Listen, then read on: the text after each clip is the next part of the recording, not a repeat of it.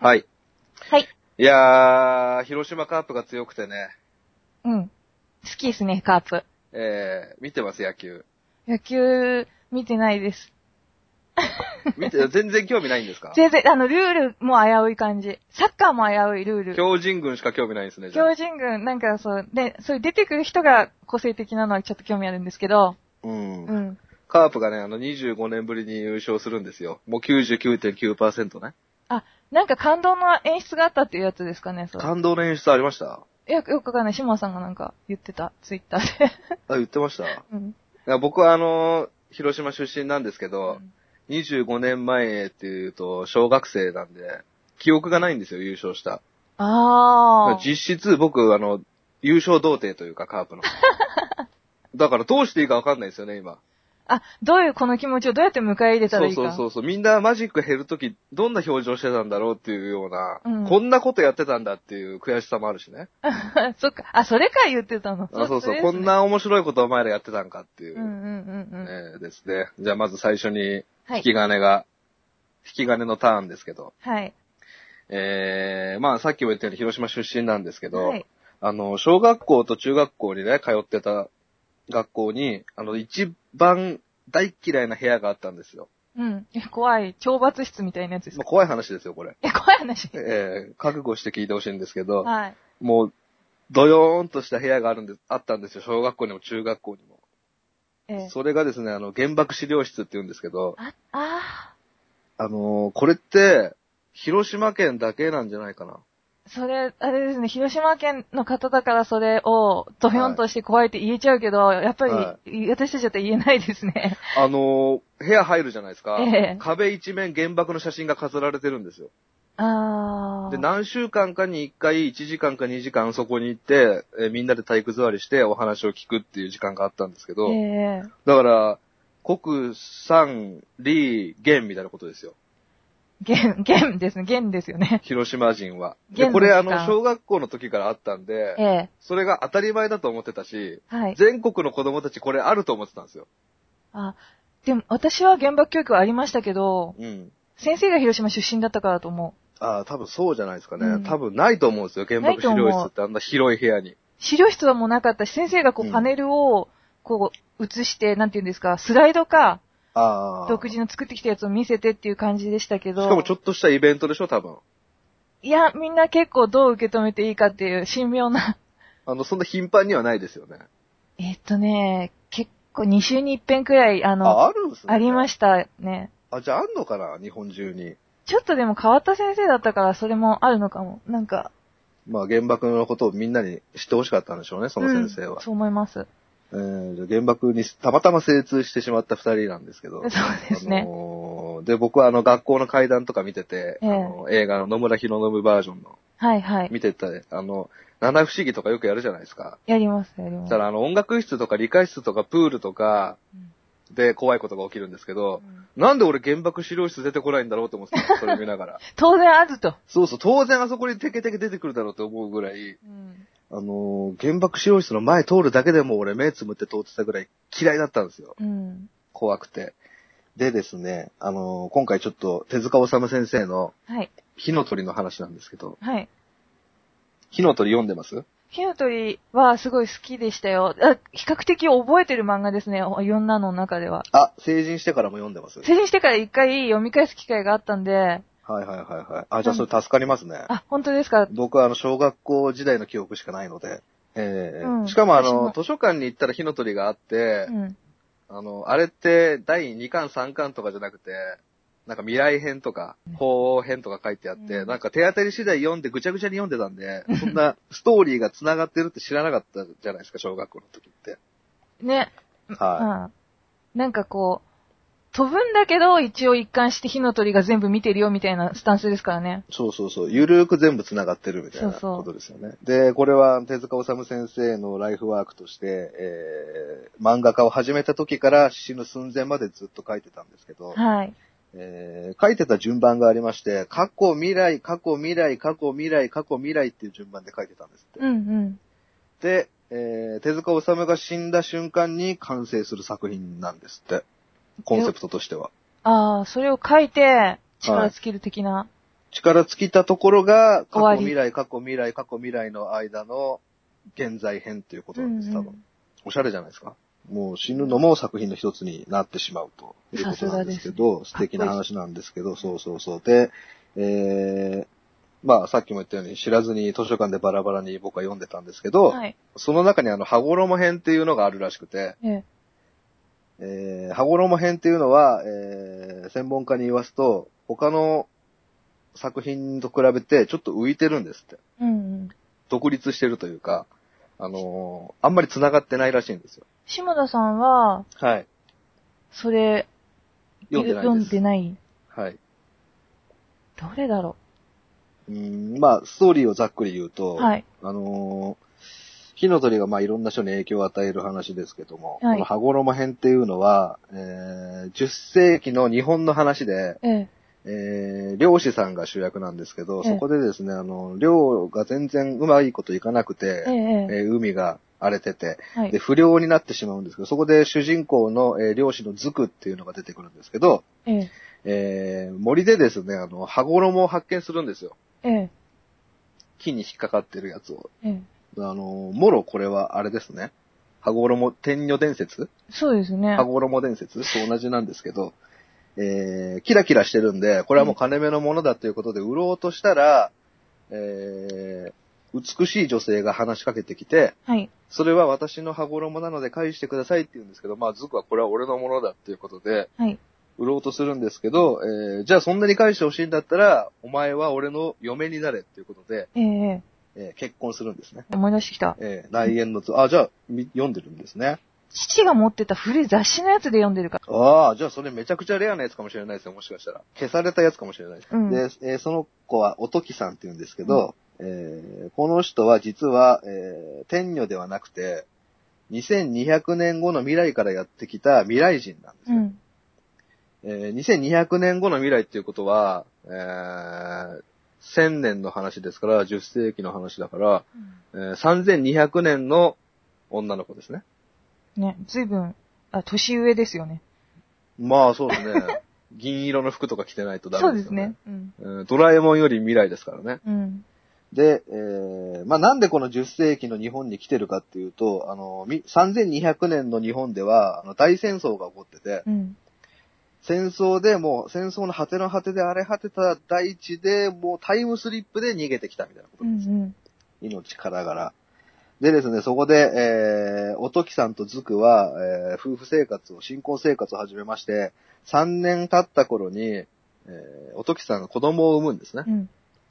で、えー、おー、生まれたのか、ちょっと見せてくれって言うと、おときさんは、いやー、かわいいわねーって言って背中を向けるんですよ。いやー、すごくかわいいわよー、うーんって言って背中はしか見せてくれないと。で愛してないのかな。えー顔を絶対に見せないんですって。うん。で、えー、ズクは、この後、あの、徴兵されてしまうんですけど、うん。えー、おときさんはですね、ズクを、えー戦争に行かせたら死んでしまうから、もう好きになっちゃってるから、行かせたくないわけですよ。あ、そっちか。はい。なので、あの、羽衣を渡して、うん国の方に、うん。うんこれで、勘弁してくださいって言ったら、よしよしよしっつって羽衣を渡してしまうと。うん。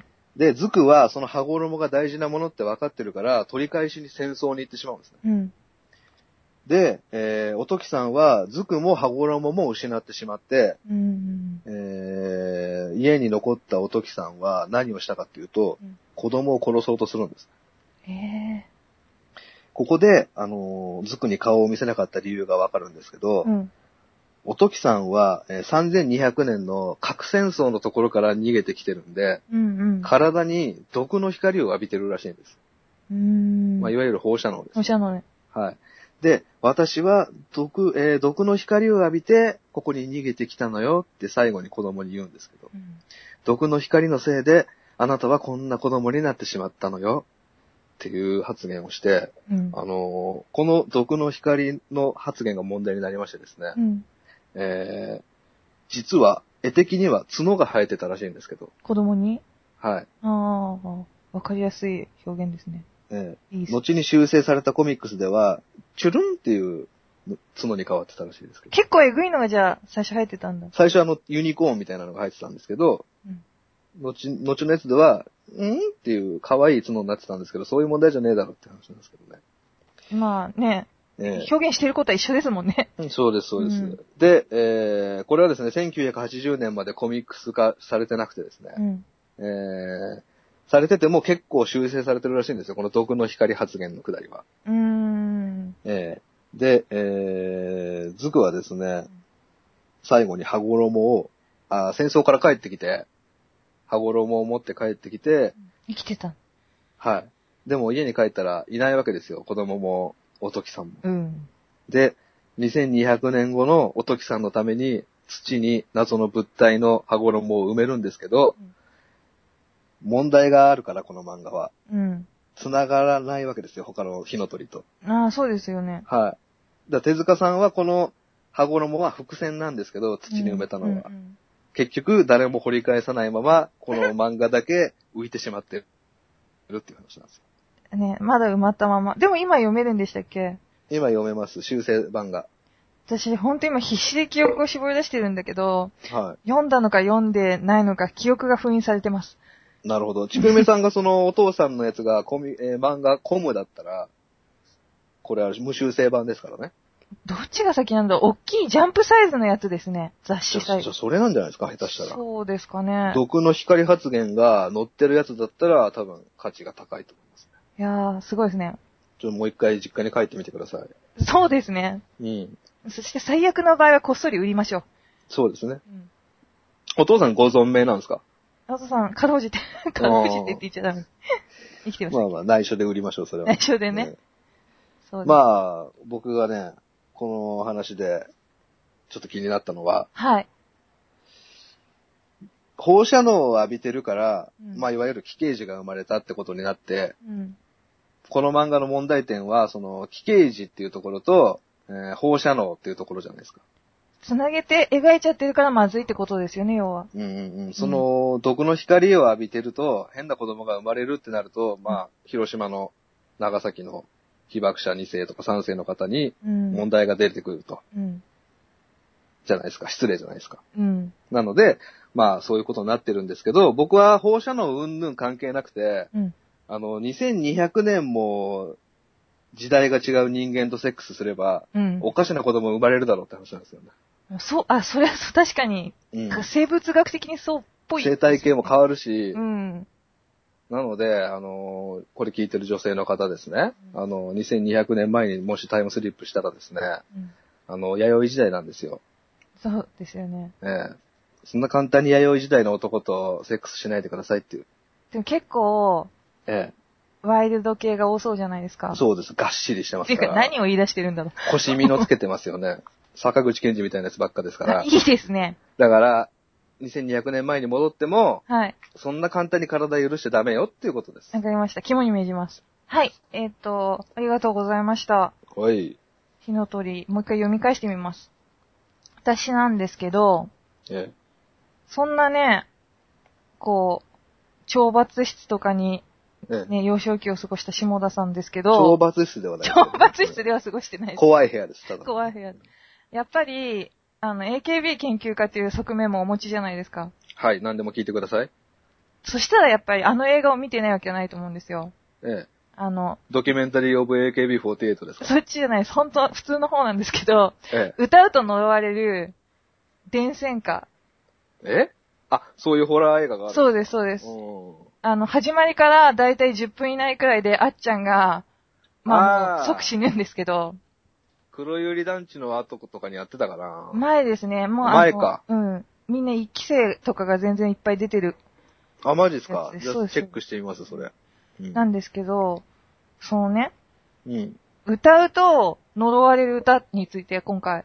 これなんか結構メジャーで、うん。いろんな人にでもこれメジャーだから取り上げるのどうなんだ多分みんな知ってるよねって聞いた結果、うんほとんどの人がいや聞いたことないけどって言ったから、いろんな人にこの消されてたまるかの話をしてくれてるんですね。ね、シリエス会員で北原さんとかなんですけど、うんうんうんうん普通に、え、あの、まあ、一緒に他にやってるラジオの人とかに聞いて、はいはいはいたはだしいや、それわかんないですねっていう人が多くて、い。僕も知らないですよ。って言ってましたよね。はだから、あの、やっても大丈夫かなと思って、面白いかなと思って取り上い。げやまりす。しょう消されてるんですね。消されてる。はい。えっ、とね、 1930年代のヨーロッパの話。はい。うん。だから、結構こう、ナチスとかが、うんうんうん。ね、台頭し始めた、それこそ、ね、暗い時代ですよ。そうですね。で、その歌のタイトルは暗い日曜日っていう。あ、なんかおしゃれ。ねタイトルも暗い。この頃って、うん。まああの、ラジオとかがこう普及し始めてて、はいはい一は般の人でもこうう、ん遅婚期っていうんですかね。い。うん。あれで結構音楽を聴くことが頻繁になってた時代で、うん。で、そんな時にこの暗い日曜日を作曲した、シュレッシュレジャー、レジェーっていう、まあちょっと言いづらいんで、レジェーさんでいいですかね。今噛んだんですか噛みました。噛み、噛みです。えシュレシュレシェ、シェレッシュ、シェレッシュレジェーっていう人。あ二回繰り返さないのね。うん。シェレシュレジェね。シェ、シェ、シ ェ、シェレッシュいや、レ何ジェも ー。面白くないですよ。す いませシんェレ、何何ですか違う、いシェレシュレジェね。そう、が、うんまあ作ったんですけど、うん。うん。ちょっとこれもう一回ちゃんと、いや、わかりやすく言っていいですかいいですよ。ちょっと、すごいわかりづらい。言えるんならね。言えます。うんえっと、まあ、1930年代ってさっき言ったんですけど、暗い日曜日は、ハンガリーの、ハンガリーの人が作ってて、はい。で、その元の作詞作曲は、レジオ・セレッシュっていう人。はい。うん。でもこの人って、ちゃんとした音楽教育を受けてないんですね。うん。うん。口に自分でふんふんって仮歌みたいな感じで歌ったのを、まあ友達が譜面に起こしてくれてみたいな感じの、まあああ、今風の作曲家ですね。そうそうそうそう。まあ、才能はちょっとあるんでしょうけど、実技が伴ってない感じうのん。人で。それで、この人が、まあ、でも結構どこに持ち込んでも、いや、ボツだよって、この曲暗いから無理だよっていう風に言われてて、うん。レジェさんは突っ返されるとバンバンバンバうん。ン。うん。なので、まあ、すごい意気消沈し、意気消沈してると、日本語も言えなくなってしまいましたけ日 ど本ね。語も寝てないんですよ。うんそうすると、親友の、あの、ラズロっていう人が、うん。ちょっとこれ歌詞変えたら、多分売れるよ、いい感じになるよって言って、うん。歌詞書き換えてやるよって。うん。で、あ、そうなのじゃあありがとうみたいな感じで、書き換えられた結果、うん。うんこの時その友人もまたちょっと鬱になってて、はい。なんでかというと女に振られたんですね。はあはなんで、元々の歌詞はちょっとわからないんですけど、その元の歌詞より結果的にすごい、なんひどい歌詞、あ。あ、な、そいつが直して暗い日曜日になったんです。本当に暗い歌詞になっちゃって、うん。もう恋人が帰ってきた時に私はすでに死んでいるでしょう、みたいな。ああ。で、日曜日に自殺します、みたいな。うん。でもなんか、その、椅子に座って目を見開いた、もう死んだ私の目を見て、誰よりもあなたを愛してたことがわかるでしょう、みたいな。まあ、いろんな人がちょっと訳してるからあれなんだけど、まあ、ぶっちゃけそういうサビはそんな感じなんですよ。鬼塚千尋かなそうですうね。ん。あの、弾けちゃう前の鬼塚千尋ですね。ああ、なるほどね。うん、そういうのを。やばいい歌歌う人少なくなってきましたね、日本。そうですね。鬼塚千尋が最後くらいですかねあ。んまりいないですよね。ね昔だと中島みゆきさんですかあ、そうですね。中島みゆきさんもでももうね、中期ぐらいから社会派っぽい歌に変わっちゃってますもんね。そうですよね。あ、インディーズとかだったらいるのかないっぱい。インディーズとかでもなんかその、変な人に見せようとしてる子ばっかじゃないんですかね。。 YouTuber とか。うん。ああ、本当は、すごい協調性があったりして、学校実とはかまともみたいなね。実は頭いいみたいなね。うん、本ね、当にやばい人ってまあ、あんまりいなくなりましたね。なりを潜めてるのがうまいのかもしれない。うん。うん。そう。それで、まあ、そんな救いようのない歌詞になっちゃうわけですよ。はでも、これ採用されちゃうんですよ、レコード会社になぜか。い。はなんだろう、行き切ってたんでしょうね、きっとね。い。まあ、ストーリーが良かったんでしょうね。うん。うんこれだったらいいんじゃないかな、みたいな感じで。ただ、これが、その、そいつも病んでたんでしょうね。そいつ、そのプロデューサーも病んでたんでしょうねそ。いつも振られたばっかみたいなね。トリオで暗かったんでしょうね、その3人ね。あー作いい詞、ですね作曲、プロデューサー。いいですよ、いいですよ、みたいうんうな。んうんね、おっしゃったんでしょうね、これをね。うん、わかるわー、つってね。そうそう。これが、だからさっき言った蓄音機から流れ出すと、はまあ異変が起こるわけですよ。い。うん。うん。まず、ブダペスト、ハンガリーなんでこれ、うん。の首都のブダペストの女の子が、そのレコード、暗い日曜日のレコードを持ったまま、ドナウ川に、こう、受水自殺する。あー。なるほど。他にも、まあ、世界的にもう配信、 配信っていうか、普及し始めてるんで、うん、iTunes で。iTunes でん、ないですけど、で、ベルリンでね、首吊り自殺した女の人の足のところに、うん。まあ、それが、暗い日曜日のレコードがちゃんと置いてあったとあか、ー。なんかローマで、それを口ずさんでた不老者がいて、それを聞いた途端に通りすがりの男の子が川に飛び込んで自殺しちゃったとか、あー。そそういう、れは嘘くせえな。そう、そういう、なんていうの、あっちこっちで何十件にもそういう噂が出始めるっていう。うん。うん。まあ、それがなんか157人ぐらいが関連付けられて言われてて、あー。それで調査した結果、確実に関連あるのは5人っていう、えあの、足元に置いてあったとか飛び込んじゃったとか、あとバーでその曲が演奏され始めた途端に、うんけね、自殺しちゃったとか、いろんな死があるんだけど、うん。本当にその直接の因果関係、だからその曲を聴いた途端に首吊ったとかみたいな人は本当に5人で、あとはたまたまかかってた近くで死んだとか、そういう、おうーん。でも5人は確実にその曲による、なんていうの、まあ、だから多分集団ヒステリーじゃないけど思い込みっていうか、うん。これを聞くと死ぬんだとか逆に死にたい心境の人が聞いてるうちに、どんどんこう死にたい気持ちになるようなメロディーと歌詞なんで、あーそういうことなんですかうね。ん。どんぐらいヒットしてたかにもよりますけどね。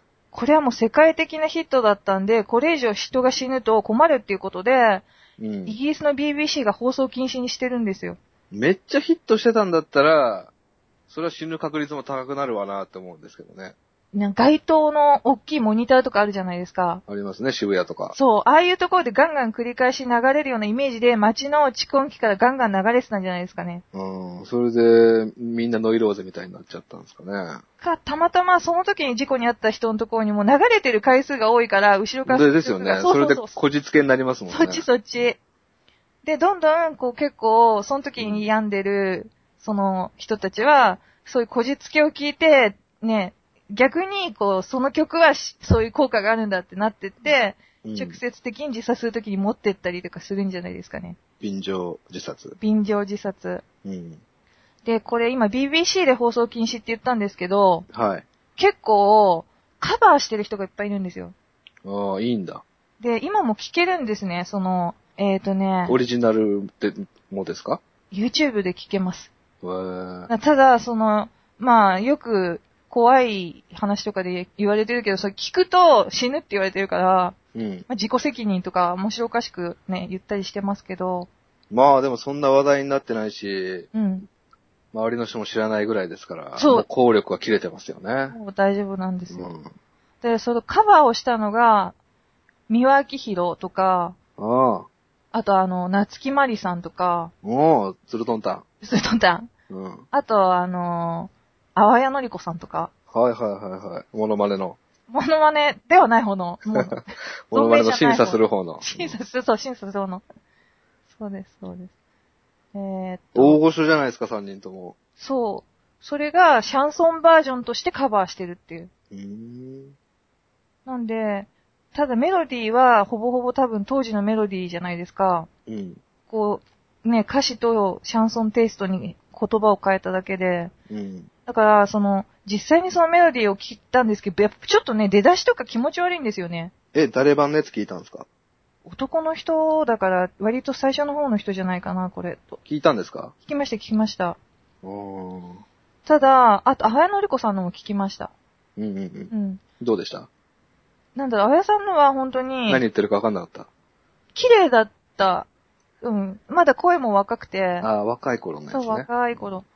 ただその最初のその外国語でフランス語から流れてくる方は、不協和音みたいなのが最初に入ってて、うん。で、この歌詞あの、そういうこと言ってんだろうと思うと、確かに、なんかこうね、何回も聴きたい曲じゃないですね。私、なんか今気づいたんだけど、先週からなんか何回も見たくないやつとかばっかり紹介してますよね。うん。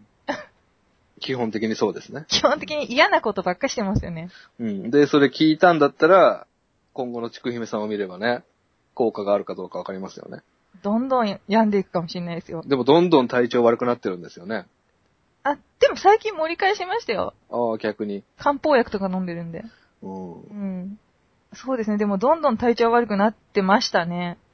で、この人、さっき言った3人暗いトリオって言ったじゃないですか。はで、その、作曲者が自殺したっていう、い。えーっと、最初のやつだ。そうです、そう、あの、シュレシュレ。うん、レレジ、レジ、うん。レジさん。うん。うん。で、自殺したっていうのを言われてて、うん。まあ、まさしく、それ本当なんですけど、自分が、なんか喉の病気なんじゃないかっていう妄想に駆られて、うん。でも本当は病気が発見されなかったらしいんですけど、うん。なんかそうやって、病妄想みたいなのってあるじゃないですか。はいはいはそれで、なんか、首をつって病院で死んじゃったんですよ、この人。い。う。うんん。だから作曲者自体も死んじゃったっていうんで余計その伝説に尾ひれがついたんじゃないですかね。なるほど。うん。あとは、その、映画は暗い日曜日っていう映画が実際作られてて、い。うん。それで、この、作曲者の恋人が自殺したっていうストーリーでフィクションで作ってるっていう、なるほど。なんです。